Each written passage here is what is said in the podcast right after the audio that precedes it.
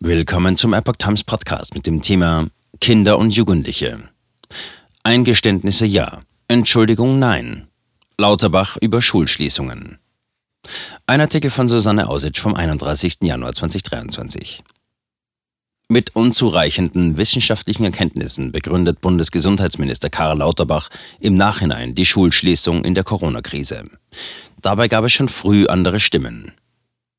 Schwierigkeiten beim Lesen, Probleme beim Rechnen und auch Konflikte im Umgang miteinander. Die Defizite der Kinder und Jugendlichen durch Schulschließungen sind offensichtlich, wie eine neue Metastudie zeigt. Damals wusste man es nicht besser, könnte man sagen. Aber ist das wirklich so? Um Verzeihung will Lauterbach nicht bitten. Wir werden einander viel verzeihen müssen, so lautet der Titel eines im Herbst 2022 erschienenen Buches des früheren Bundesgesundheitsministers Jens Spahn. Diesen Satz prägte er im Rahmen einer Regierungsbefragung des Bundestages am 22. April 2020. Um Verzeihung will Spahns Nachfolger Karl Lauterbach nicht bitten. Gegenüber dem ARD Morgenmagazin sagte er am 30. Januar, das würde ja bedeuten, dass man damals hätte etwas anders machen müssen, weil man es besser wusste. Dies sei jedoch nicht oft der Fall gewesen. Man müsse vorliegend klar unterscheiden zwischen Dingen wie Bereicherung, Abkassiererei, Raffgier und Fehlern wie bei den Maskendeals oder überteuerten Tests. Das sind Dinge, die hätten nie passieren dürfen.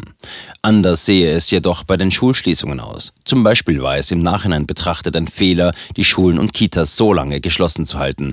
Damals wurde das aber von den Wissenschaftlern, die die Bundesregierung beraten haben, angeraten, schildert Lauterbach weiter. Der Kenntnisstand sei einfach nicht gut genug gewesen, fügt der Minister hinzu, was viele als Kritik in Richtung Robert Koch Institut und des Virologen Christian Drosten sehen. Erst vor einer Woche hatte sich der scheidende RKI-Präsident Lothar Wieler zu den Schulschließungen geäußert, wie die Zeit berichtete. Es habe nie nur die Alternative gegeben, entweder wenige Tote oder Schulen offen halten. Der vorhandene Spielraum ist während der ganzen Pandemie nicht ausreichend mit der nötigen Sorgfalt, Ruhe und Sachlichkeit betrachtet worden, so Wieler. Das RKI habe immer Empfehlungen abgegeben, mit denen man den Betrieb in Schulen und Kitas hätte laufen lassen können, wenn auch unter Anstrengung. Der Virologe Drosten gab bereits klar in einem Tweet am 16. März 2020 zu verstehen, vielmehr war ich mir nicht sicher, was ich empfehlen sollte, denn ich bin Virologe und Schulschließungen gehören nicht in mein Fachgebiet. Kekulé. Schulschließung alternativlos. Sein Kollege Alexander Kekulé vom Universitätsklinikum Halle, der damals in den Medien ebenfalls sehr präsent war, hielt die Schließungen von Schulen und Kindergärten, und zwar bundesweit, zur damaligen Zeit für alternativlos. Bereits im Januar 2020 hatte er diese empfohlen. Gegenüber dem ZDF Morgenmagazin sagte Kekulé am 13. März 2020, wir haben keine andere Möglichkeit, als das zu machen. Die Frage ist nur, ob wir es heute machen oder in einer Woche oder in zwei Wochen. Der Unterschied sei, dass jedes Kind, das in der Schule infiziert sei und nicht erkannt werde, statistisch pro Woche zwei bis drei Kinder infiziere. Diese würden dann ihre Eltern anstecken, sodass es zu einer Infektionslawine komme, die nach einigen Wochen nicht mehr zu bremsen wäre. Aber nicht nur in Deutschland wurden Schulen und Kitas geschlossen. Als erstes Land machte Italien alle Schulen und Universitäten dicht. Später folgten weitere europäische Staaten wie Frankreich, Belgien, Luxemburg, Portugal, Spanien, Norwegen und Irland. Schweden hingegen ging einen Sonderweg und vermied einen Lockdown. Spahn stellt Studie in Frage. In einer Bundestagssitzung am 22. April 2020, fünf Wochen nach der Schulschließung im Lockdown, prägte Spahn den Satz, dass wir miteinander in ein paar Monaten viel verzeihen müssen. In jener Sitzung wies der AfD-Abgeordnete Dr. Robbie Schlund Spahn auf eine Studie mit 13.000 Teilnehmern hin, die am 14. April 2020 im New England Journal of Medicine erschienen war. Diese zeigte, dass Kinder in Island bis zum 10. Lebensjahr praktisch nicht infiziert worden waren.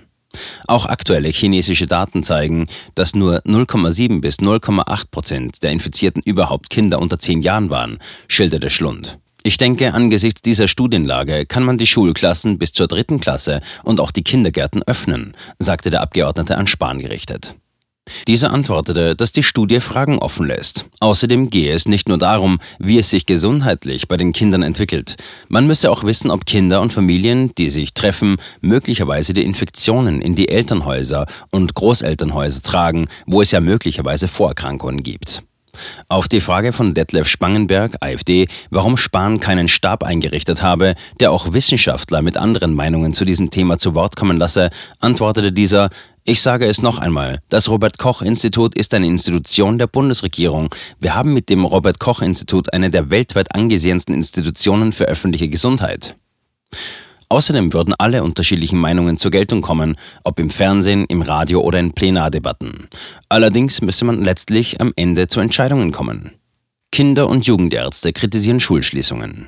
Im Gegensatz zu den Regierungsberatern, die Lauterbach für die Schulschließung nun verantwortlich macht, gab es auch Spezialisten, die die Schulschließungen im Frühjahr 2020 klar kritisierten. Pauschales Verbot von Präsenzunterricht ist medizinisch nicht gerechtfertigt, kritisierte der Berufsverband der Kinder- und Jugendärzte BVKJ am 22. Mai 2020. Der ersatzweise angebotene Online-Unterricht überfordere insbesondere lernschwache Kinder und Jugendliche. Aber nicht nur Kinder waren hier Leidtragende. In die Praxen kommen immer mehr verzweifelte Eltern, die mit der aus wissenschaftlicher Sicht umstrittenen Schulschließung massive, teils existenzielle Probleme bekommen haben, weil sie aufgrund von Homeschooling oder Kinderbetreuung ihrer Erwerbsarbeit nicht nachgehen können, beklagte der Verband weiter. Wir sehen Kinder, die stark unruhige bzw. rastlose Verhaltensweisen zeigen, die zuvor nicht bestanden haben. Die negativen Folgen der Schulschließungen erleben wir auch an der sprunghaft angestiegenen Inanspruchnahme der Kinderschutz-Hotlines. Aus wissenschaftlicher Sicht ist es unstrittig, dass insbesondere jüngere Kinder bis zehn Jahre nur sehr selten schwer an Covid-19 erkranken. Tun sie dies ausnahmsweise doch, so stecken sie Erwachsene nur in seltenen Fällen an. Sie selbst hingegen wurden in über 80 Prozent der Fälle nachweislich von Erwachsenen angesteckt, heißt es weiter in der Stellungnahme.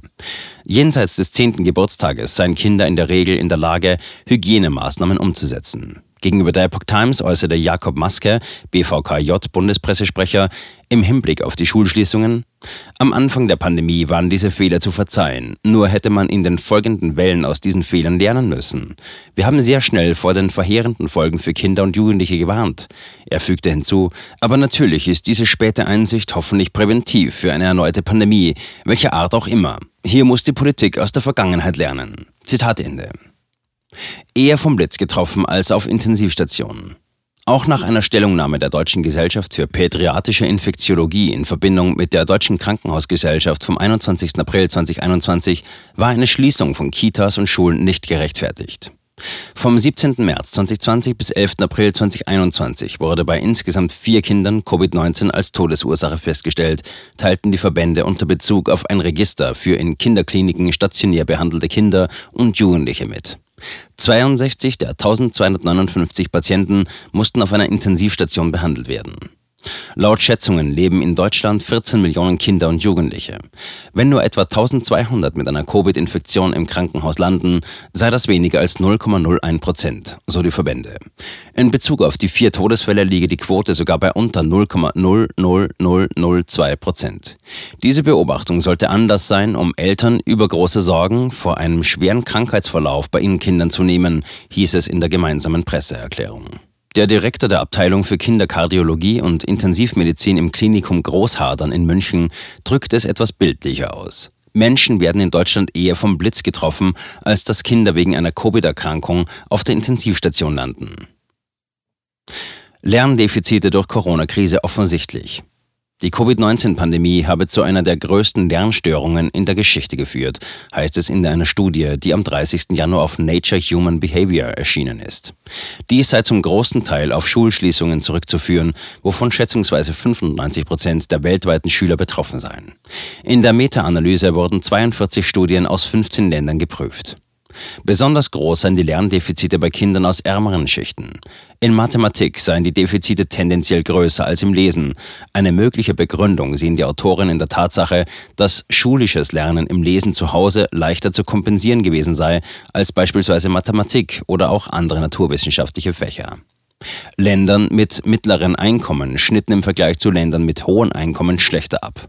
Die Lerndefizite hätten sich schon früh in der Pandemie gezeigt. Lockdowns haben die Bewegungsfreiheit der Kinder und ihre Fähigkeit zu spielen, andere Kinder zu treffen und sich an außerschulischen Aktivitäten zu beteiligen eingeschränkt, so die Autoren. Der Lernfortschritt habe sich während der Covid-Pandemie erheblich verlangsamt. Etwa 35 Prozent des Lernwertes eines Schuljahres sei den Schülern entgangen. Dass die Lerndefizite nach wie vor bestehen, zeige, wie wichtig nun gut durchdachte, solide finanzierte und entschlossene politische Initiativen erforderlich seien, um diese auszugleichen. Als Beispiel verweisen die Autoren auf eine Aktion im Süden von Afrika. In Botswana habe man durch das Versenden von SMS-Nachrichten mit Rechenaufgaben erhebliche Lernfortschritte erzielt.